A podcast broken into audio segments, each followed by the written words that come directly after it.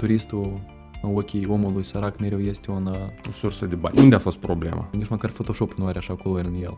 Ok, mergem în Peruș și acolo o să vedeți ce se întâmplă. Mm? Că deși eu mă duc acolo, încă trebuie să fac mâncare, că eu nu, eu spăl vesela. Sorry, prieteni, aici o să întreb chiar pentru mine. Nici nu-ți mai recomandă să faci duș. Cum te vezi tu peste 10 ani? Ieftin, Mhm. frumos, gustos, Și cum se uită la lumea la chestia asta? Dumnezeu cu dâns.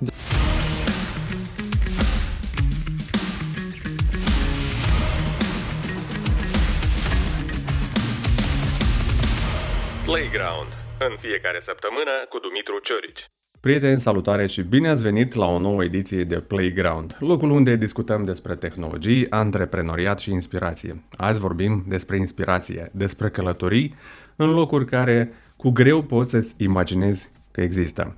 Invitatul meu de astăzi este Alex Podolski, care călătorește în toată lumea și mai nou duce cu el o groază de oameni pe care, cărora le arată lucruri frumoase. Alex, salutare, bine ai venit! Bună dimineața!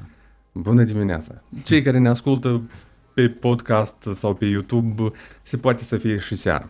Uh, Alex, ce faci?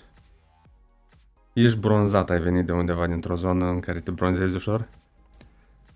Uh, da, da, toată vara de fapt am dus uh, grupuri în Mallorca, acolo unde vrei să mergi tu de fapt.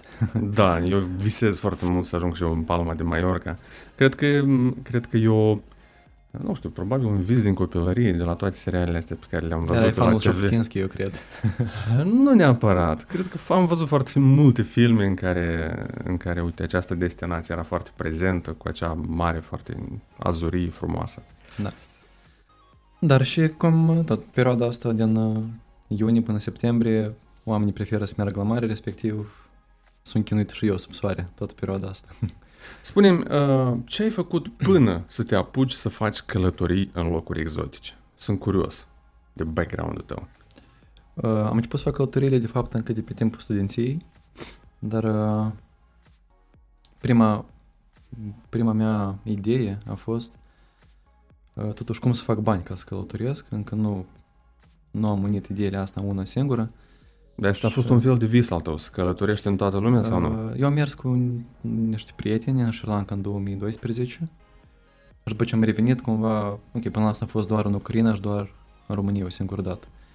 Și deja cumva îți dai seama contrastul dintre România și Ucraina și bam bam, așa o cultură și o climă, totul diferit. Când m-am întors acasă eram foarte, uh, parcă așa, cum tem, tremuram de dorință de a pleca iarăși undeva. Clar că financiar asta nu-mi permiteam.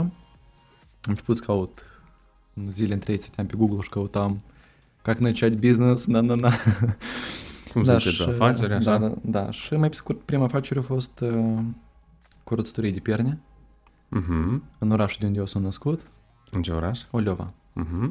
Da, acolo era un program uh, din partea Ministerului de Finanțe, uh, incubatorul de afaceri, cu niște soluții și niște instrumente și niște facilități foarte bune pentru antrenori care prima dată fac cunoștință cu domeniul.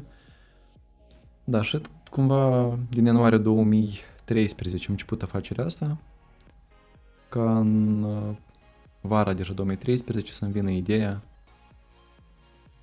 cu care sunt în legătură până în prezent și deja în octombrie am închis curățătoria și deja am rămas de atunci doar în călătorie. Înțeleg că a fost un fel de eșec sau nu ai fost suficient de entuziasmat ca să uh, să împingi afacerea asta să se miște înainte. Un- Unde a fost problema? Sau în lipsa de experiență? De ce ai închis curățătoria? Uh, Nu mai aveam entuziasm.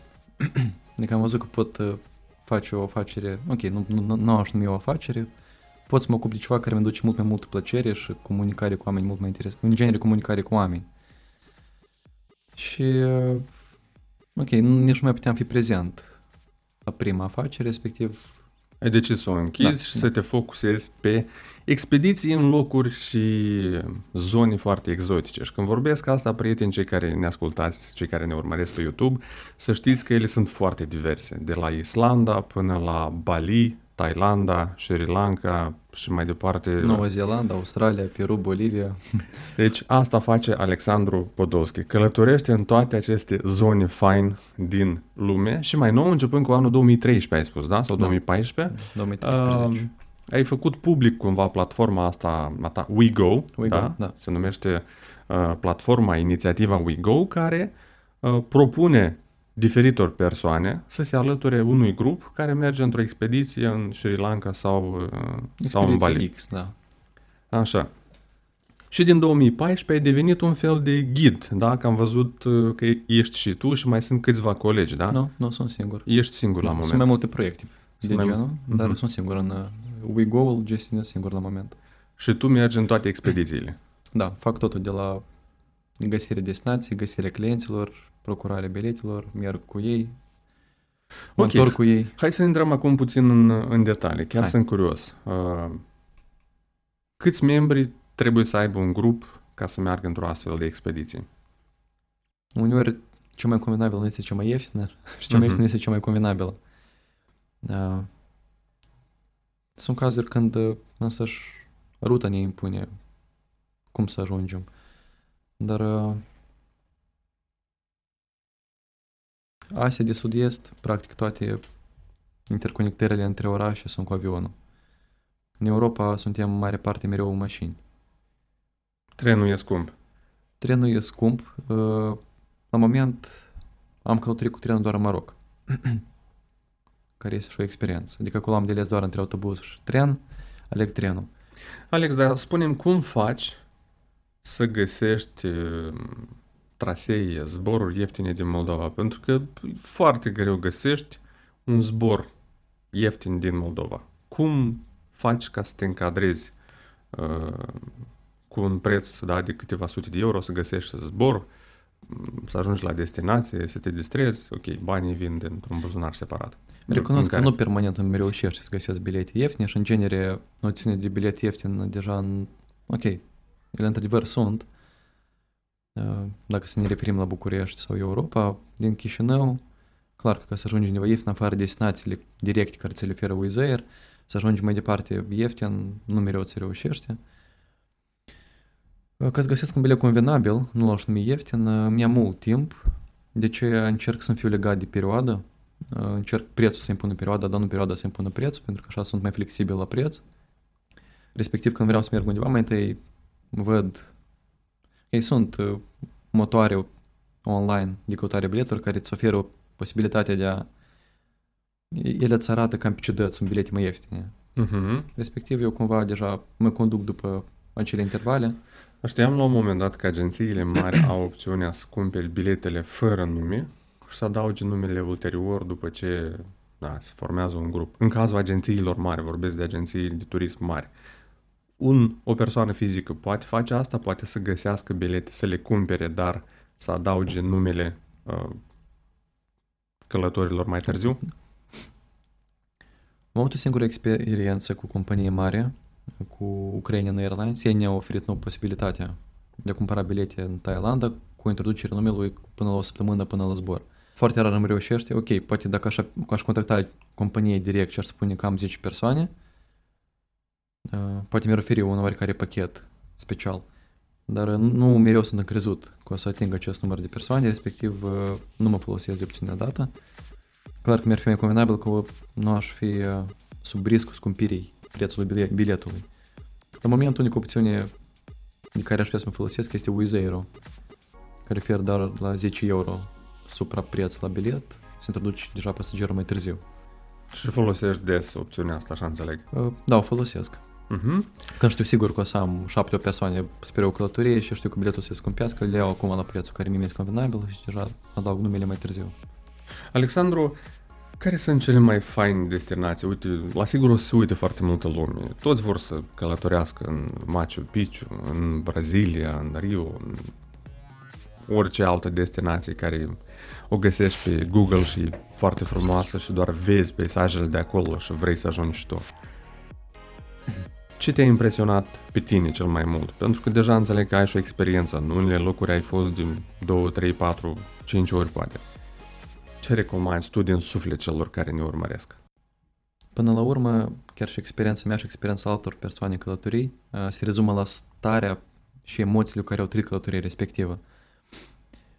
Mm, Pentru mine o țară, să fac așa o abstracție foarte specială care mi-a rămas în, uh, în memorie și în genere în emoțiile mele este Iordania. Mm, Mulți poate văd un pic, poate periculo- e risky, periculoasă, da? Poate văd periculoasă, deși este cea mai pașnică țară din zonă. Uh, E o țară nu ieftină, chiar poate comparabil cu Europa, un pic mai scumpă. Valutul lor e mai puternică decât euro. Dar e o țară cu oameni extraordinari. Eu așa oameni n-am întâlnit nici măcar în Europa. Ok, nu fac să facem, clar că nu e vorba de națiune, dar de o majoritate vorbesc și acolo majoritatea oamenilor au fost foarte calzi, blânzi, deschiși, receptivi, prietenoși cu noi. De ce, dacă cineva caută destinație unde încă nu fiecare Ceva. a ajuns, Cu recomand, totul Ior- deosebit. da, recomand Iordania, mai ales că acum sunt zboruri foarte ieftine de la București cu Ryanair. Mhm. Ok, următoarea Da, țară. Următoarea. Destinația mea preferată în care am fost deja de peste 15 ori cu grupuri, asta este Mallorca. Palma de Mallorca. Palma Deci de nu Mallorca. greșesc când vreau acolo foarte des sau uh, este foarte fain vara acolo. De ce se trage lumea în locația asta? Ieftin, Mhm. frumos, gustos, repede ajungi, repede te întorci și cumva în fiecare zi ai posibilitatea să vezi ceva nou, ca un program în care nimic nu se repetă, absolut nimic. Și dacă oamenii, de exemplu, spun Alexandru, hai poate ne întoarcem la plaja asta încă o dată. Dacă nu ajung la asta, spun, Belinda, hai poate la asta mai ajungem o dată. Că, într-adevăr, sunt locuri care nici o săptămână, de fapt, nu e de suficient să le vezi pe toate, dar e o perioadă în care poți să faci șapte zile superbe, în care să vezi locuri, într-adevăr, foarte frumoase. Uh, Aici, sorry, prieteni, aici o să întreb chiar pentru mine, dar dacă vă interesează și pe voi urmăriți. Palma de Mallorca, care e sezonul când trebuie să mergi acolo și care e prețul? Pe o săptămână sau două. Sezonul, eu încep să duc grupurile chiar din prima jumătate a lui iunie. Mhm. Vara trecută am dat-o foarte bine cu perioada, din prim, primele, prima, prima jumătate a lui iunie. Anul acesta vara a ajuns un pic mai greu acolo. Să spunem așa, ideal ar fi de mers în a doua jumătate a lui iunie până în data poate de 10 iulie. Nu e După foarte asta cald. e foarte cald? Nu e Înțeleg. foarte... cum- E, e cald, dar acceptabil. Marea deja e caldă și nu e perioada când încep să apară algele mare. Adică mai prins că peisajele azurii. Deja în a doua jumătate lui iulie, spre august, apar alge, deci cumva litoralul se transformă în un pic în negru. Și nu poți să faci poze frumoase pentru Instagram. Pentru Asta Instagram, vrei să desigur. spui. ok.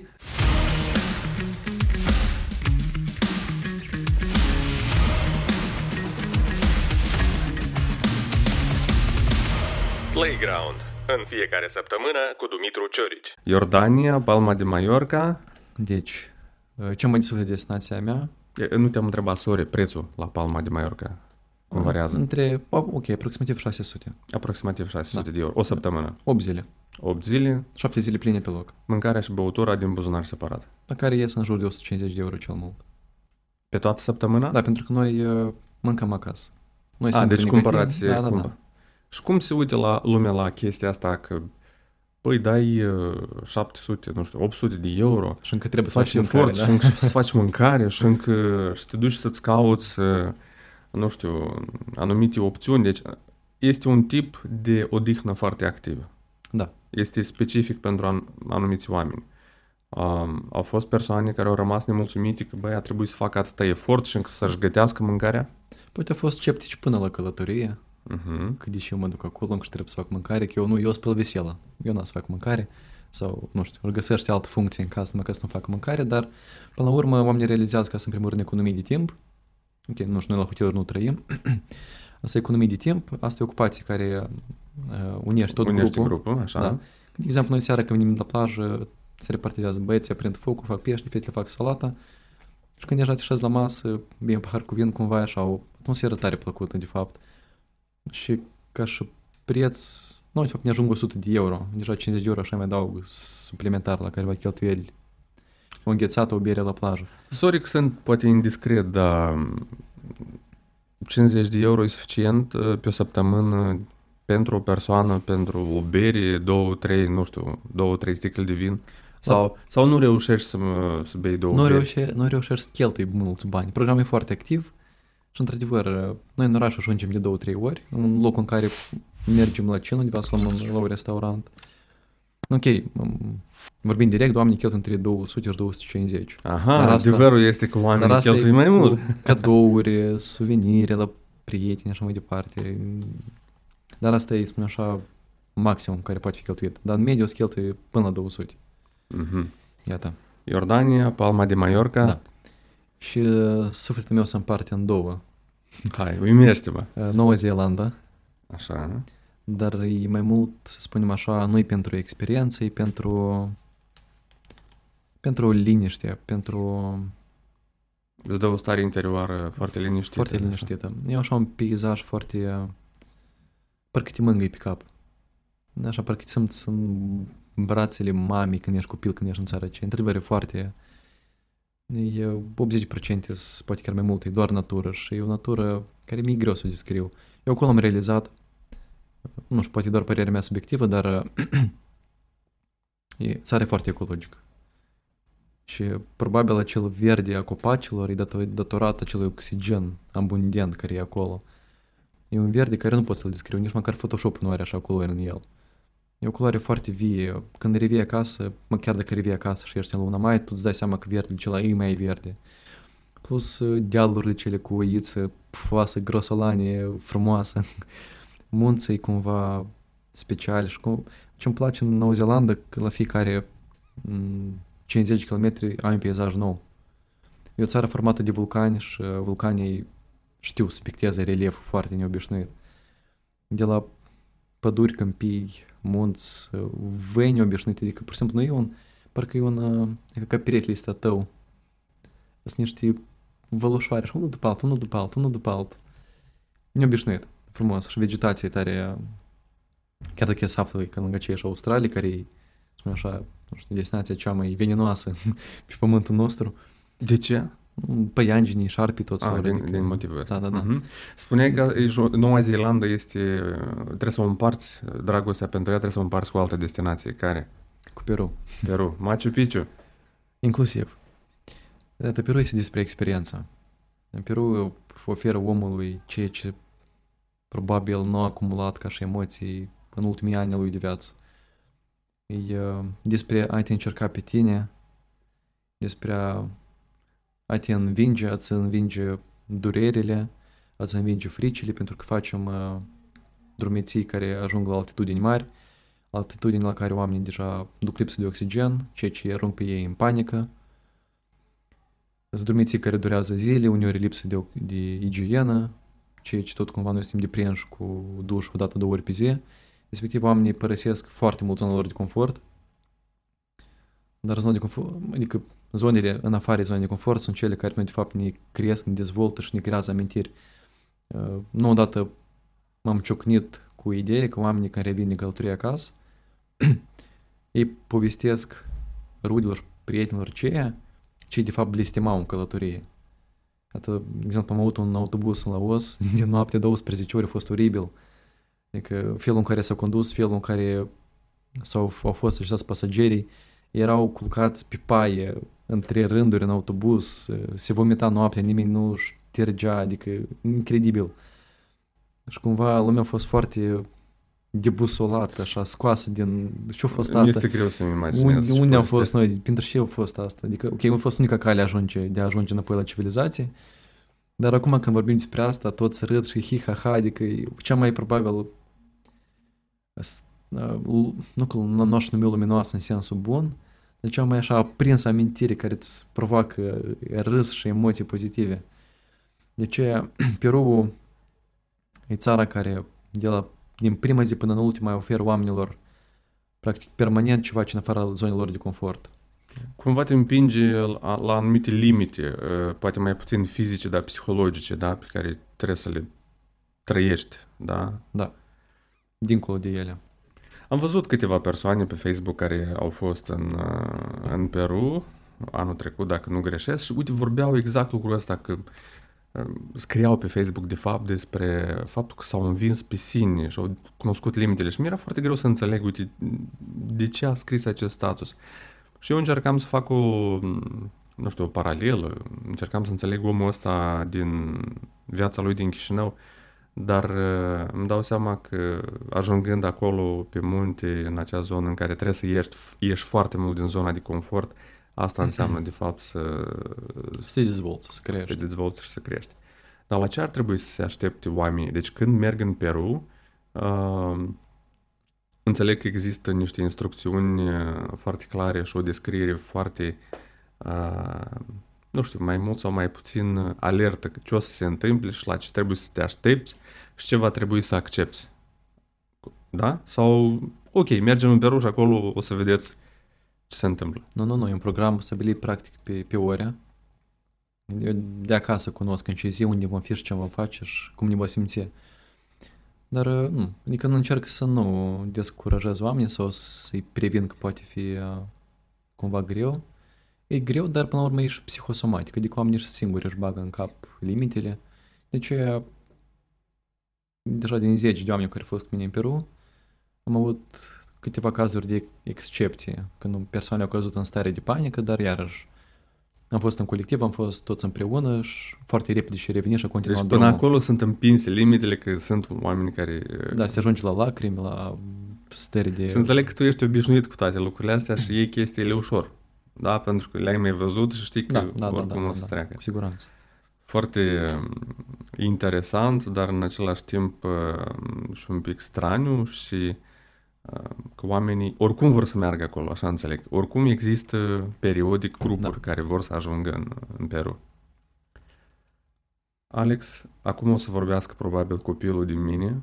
Um, după toate filmele Fast and Furious uh, și încă câteva chestii pe care le-am mai citit, le-am mai văzut, vreau tare în Brazilia, în Rio de Janeiro. Ai fost vreodată acolo? Nu, dar ajung acolo pe data de 8 martie. Dar cum de s-a întâmplat că în ultimii 5 ani nu ai fost niciodată? Dacă ești unul dintre, hai să zicem, organizatori, iubitorii de călătorii în, în toată lumea, este mai greu de ajuns acolo? Sunt mai puțini doritori să meargă? Este mai scump? Cumva încă nu mi-a dat interesul să ajung acolo. Uh-huh.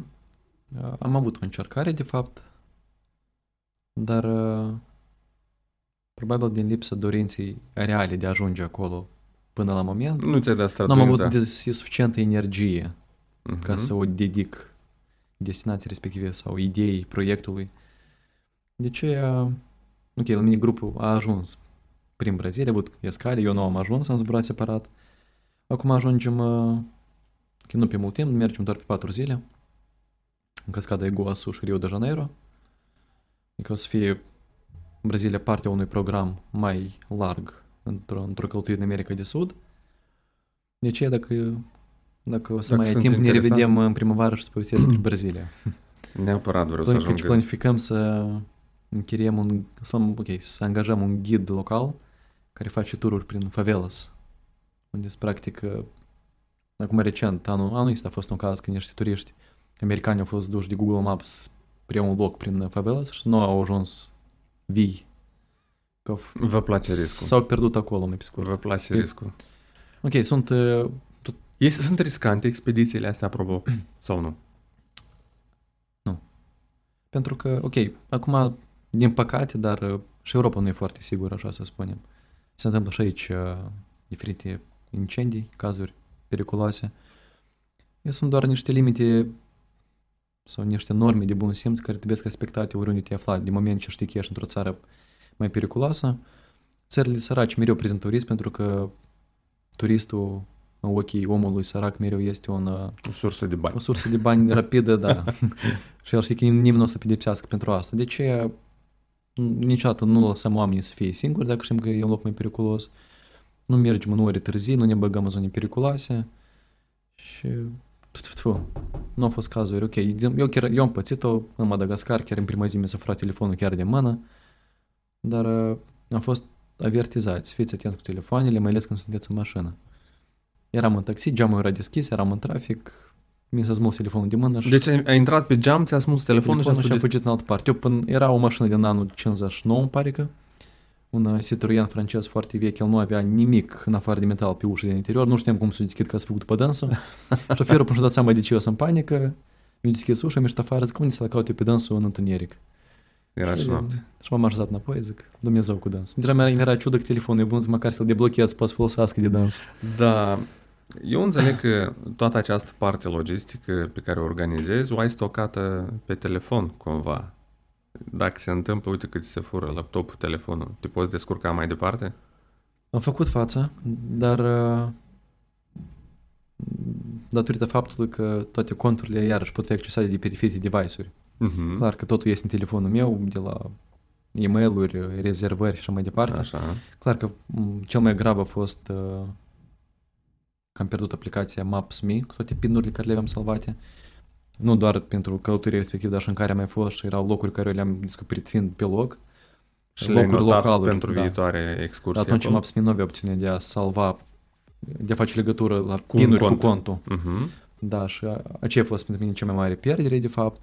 Dar m-am descurcat că mi s-a dat un alt telefon, că cineva avea cu el două telefoane și m-am logat iarăși pe toate conturile mele și Deci asta înseamnă că trebuie să mergi cu două device-uri într-o unul, excursie unul mai rău, care să fie mereu la, la la îndemână. suprafață și altul care să fie în pat când spui noapte bună la prieten cânticuluci. Care sunt uh, următoarele destinații pe care încă nu le-ai văzut, dar ți-ai dori să le vezi? Care încă nu le-am văzut, dar mi-ar dori să le, mi-aș dori să le văd. Uh, Acum, chiar după anul nou, ajung în Myanmar, Birma, se mai spune.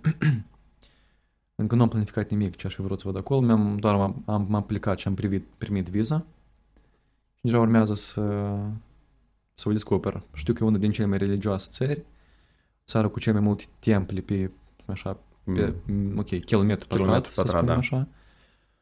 Și, și a păstrat foarte mult autentic cu comparativ cu multe țări din Asia de Sud-Est. Și în luna februarie am un grup, ok, în Myanmar merg singur. În Te duci februarie, să explorezi întâi tu și Da, apoi... da. Mhm. Și în februarie? și în februarie am un grup cu care mergem în uh, mergem pe insula Paștelui. Și apoi avem uh, Chile, Patagonia, Argentina. Adică America de Sud. Da, da? și deja plus Brazilia câteva zile.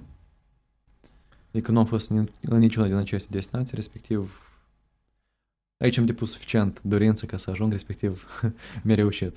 Am înțeles. Aici sunt câteva poze pe care o să rog colegii să le, să le, să le vedem. Uh, te rog să ne spui unde, unde te, te afli în fiecare dintre poze. Aici ești undeva în vârful Da. muntelui. Uh, sunt la, ok, cu o zi înainte de cel mai înalt punct în care am fost anul acesta. Sunt în Nepal, la fel mi-am luat o, o pauză de o lună doar pentru mine, în luna martie. Și uh, știam că vreau un, pic- vreau un pic să mă expun uh, încercărilor. Mm, Dintr-o parte, bine că nu, nu am știut ce mă așteaptă, pentru că a fost destul de periculos, mai ales că, că cu ceva timp înainte de a porni eu, uh, am murit câțiva turiști. În ziua, abia în ziua în care am pornit a fost redeschisă ruta și a nins cum nu a nins în ultimii, cred că 20 de ani, respectiv uh, Ai avut norocul Pa, ăsta? ok, am avut norocul din punct de vedere că a fost foarte frumos, într-adevăr. Oamenii care am mai întâlnit și au făcut această rută pe timp fără omat au spus că totuși acum e mult mai frumos, dar uh, a fost o, o drumiție de 120 km, dintre care 110 doar la deal. Am mers mereu, practic, pe pantă, sub un Câte unghi, zile am durat? uh, de pe 14 martie până pe 26-27, cam așa. Deci mai bine de 10 zile. 10 zile în care am dormit în sacul de dormit. Afară? Nu Pe afară, vârful nu, nu, muntelui? nu, nu, nu. Sau sunt zone speciale ame- Sunt amenajate? construite un fel de câmpuri, dar iarăși sunt cu condiții la zero. Mini- minime. Minime, Mhm. da. Uneori chiar nici acces la apă nu ai. Apă caldă precis, adică foarte rar când ai de apă caldă, adică după 3000 de metri nici nu se mai recomandă să faci duș, că este foarte, este foarte ușor să răcești. După 3000 de metri, la care eu am ajuns practic în ziua 4, deja eu o săptămână am stat fără duș, doar cât îmi reușeam să-mi spăl hainele care se uscau tot pe mine și deja făceam baie cu șervețele umede. A fost pentru mine, pentru mine cea mai memorabilă experiență, cred că și din viață, pentru că am trăit-o La intensitate maximă. la așa intensitate și înțeleg. cum m-am lăsat dus de val, adică am încercat să... Pentru mine era important să revin până pe 1 aprilie când aveam zborul acasă. Dar deja pe loc am spus că nu mă grăbesc, o să mă opresc când o să fie nevoie, să mă întâlnesc. Adică dacă o să întâlnesc cu oameni și o să simt că vreau să mai stau cu ei, o să mai rămân undeva pentru o zi. M-am lăsat dus de val și am Mhm. primit probabil cel mai frumos cadou de la viață care l-am tot primit până la moment. Aici sunt... În afară uh, de faptul că am primit însăși viața în genere. Vorbești foarte frumos despre călătorii, dar o să te întreb, o să te întreb ceva la capitolul ăsta un pic mai târziu. Aici Bine. sunt iarăși câteva fotografii din expedițiile pe care uh, le-ați făcut voi. Poza anterioară o să fac o, da, domnul, domnul Eugen, un domn foarte haios, Uh, E moldovan, dar uh, la moment era stabilit în China, dar ce ce fani despre el, uh, foarte tare semănă cu domnul Chertoc. și noi am pus să-i proiect la domn primar. Dar aici suntem în Laos, într-o expediție de două zile în junglă, în care mergem în căuta- căutarea unor uh, maimuțe de specie ghibon. Ele sunt foarte rare și e nevoie să ajungi destul de adânc în junglă. în interiorul daș, și junglei, noi, da. practic, am traversat vreo 12 dealuri de pe vârf pe vârf cu zipline-ul, pe frânghii, unele ajungând la un kilometru distanță și am trăit în copac. În Serios? copac, da, o căsuță în copac. Cu, ok, ok, căsuță doar Deci podeaua. în inima sălbăticii, Da, da, exact da, da. ca în filmele Tare despre frumos, junglă. tare, da. tare frumos. Și când faci duș la 40 de metri și pe tine nu-i nimic, că e tras apa așa acolo cumva, nu știu, e duc cu, but- cu butoaie apă și Mhm. este... Mhm. Deci Este iarăși duș. sunteți undeva în munți. Aici înțeleg? suntem în Peru. Aici suntem în Peru. Uh, da, e uh, drumiție care o facem noi până la Machu Picchu, care durează 4 zile. Uh, ok, 4 zile deja suntem în Machu Picchu, asta este uh, seara primei zile. Noi ce ajungem după 10 km de mers pe jos. Adică Mhm. noi, un pic mai jos, este campul nostru, acolo lăsăm rucsacurile și după Mhm. o mini-cină deja urcăm sus. Este lacul Humantai, Humantai. Uh, nu, e pentru mine e uh, perla din ceea ce vezi până ajungi la, la Machu Picchu. A fost un pic greu că aici este un domn care e în uh, spa, marginea din Stânga. stânga. Corneliu sau Cornel, dacă nu da. greșesc. Da. El, uh, el s-a alăturat nou chiar în ziua respectivă. El a, a scăpat prima parte călătoriei, a fost la un training la Londra și el practic de la nivelul 0 a ajuns cu noi la nivelul 3600, 3800. Uh, respectiv pentru organism a fost un șoc foarte puternic, în ziua aceea s-a simțit nu foarte bine, dar ok. Dar a, a a, a găsit rezistat. în el puteri, da, și deja două A zile era, rezistat. era Mhm. castravete, să nu spune limba rusă. Era- Așa, da, el e aici bravo. iarăși niște poze din expedițiile pe Da, care aici le face. probabil lumea nici nu o să creadă că sunt poze din Georgia, Mhm. adică doar cei care au fost își pot, Își poate pot da seama că, sunt este munții acolo. georgieni, da? Da, Georgia pentru mine e... Am fost și eu în Georgia, dar Da. e o țară chiar foarte frumoasă și cu mare și cu munte, cu Și cu peisaje, mâncare, landșaft. Da, oamenii revin Da, tare entuziasmați. haciapuri, oameni faini, toasturi, multe la masă. Așa. Asta e cea mai fresh poză din cele care ți le-am trimis, e uh, noapte din deșert în Maroc. În Maroc, în Africa. Da. Mhm. E, uh, avem o, tot o experiență destul de um, neobișnuită, de fapt, pentru viața cotidiană. Timp de două ore uh, mergem pe camile în deșert. Ne stabilim undeva așa, clar, că nu în inima lui, dar departe de civilizație. și uh, seara, ok, trăim într-un... Uh, nu l-aș numi trip, pentru că totuși deja nu mai există timpurile care au fost cumva, deja destul de comercializat S-au totul. modernizat și ei, Da, da. da s-au modernizat și ei, se face totul uh, pentru a ne arăta lo- nouă cum au trăit ei cândva. E o experiență în care noi noapte trăim în corturi, sub cerul liber. Ok, în sens că, da. Uh, ni, se, Vreo- ni se face, ni se prepară mâncarea lor și deja după ce luăm cina, ei ne strâng în jurul focului și ne cântă la tobe cântici destul de... mm, adică, Luând în considerare toată ambianța, tobele cumva te adâncesc așa într-o stare tare, tare puternică. Vorbești foarte nostalgic despre fiecare din experiențele uh, pe care le-ai avut. Ești foarte legat așa de fiecare loc, îți notezi lucrurile. Și aici uh, chiar sunt curios să te întreb, cum te vezi tu peste 10 ani? Te vezi la fel în expediții, pe vârful muntelui, în mijlocul deșertului, uh, într-o zonă în care nu există civilizație? Cum se vede Alexandru peste atâția ani? Uh, Cu siguranță nu o să pot să renunț la acest uh, stil de viață, Nomad. pentru că, da, deja e destul de înrădăcinat în uh, caracterul meu și în personalitatea mea, pentru că o fac de la 20 de ani. m-am format călătorind, m-am format cunoscând oameni, m-am format cuno- uh, cunoscând alte culturi, respectiv uh, mi-ar fi greu să renunț la asta. Cu siguranță, în cazul în care ar apărea familia, nu că aș renunța, dar aș rări. Chiar mai potoli un pic. A- Aș rări un pic plecările, pentru că la moment sunt plecat practic câte 8-10 luni pe an.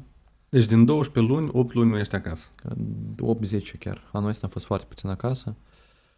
Da, dar uh, cât mă vor ține picioarele și starea psihologică, mă văd acolo. Am înțeles.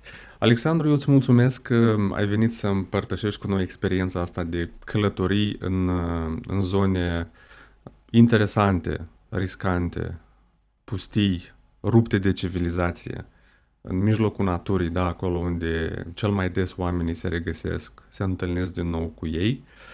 Uh, îți doresc multă sănătate și multă putere ca să ajungi în toate destinațiile pe care ți le-ai propus iar uh, cei care merg cu tine le doresc uh, experiențe frumoase, amintiri plăcute, uh, de care să-și aducă aminte cu drag de fiecare dată. Mulțumesc, Dumitru. Mersi că ai fost, prieteni, asta a fost tot la Playground. Nu uitați, dacă vreți, vă place ce vedeți aici, vă puteți abona, apăsați like, subscribe și neapărat click pe clopoțel. De ce? Pentru ca să primiți notificări de fiecare dată când apare o nouă ediție de Playground. Vă reamintesc la fel că aceste ediții sunt disponibile și în format podcast pe Apple Podcast, Google Podcast și pe toate celelalte platforme mari din toată lumea. V-am pupat, ne vedem data viitoare!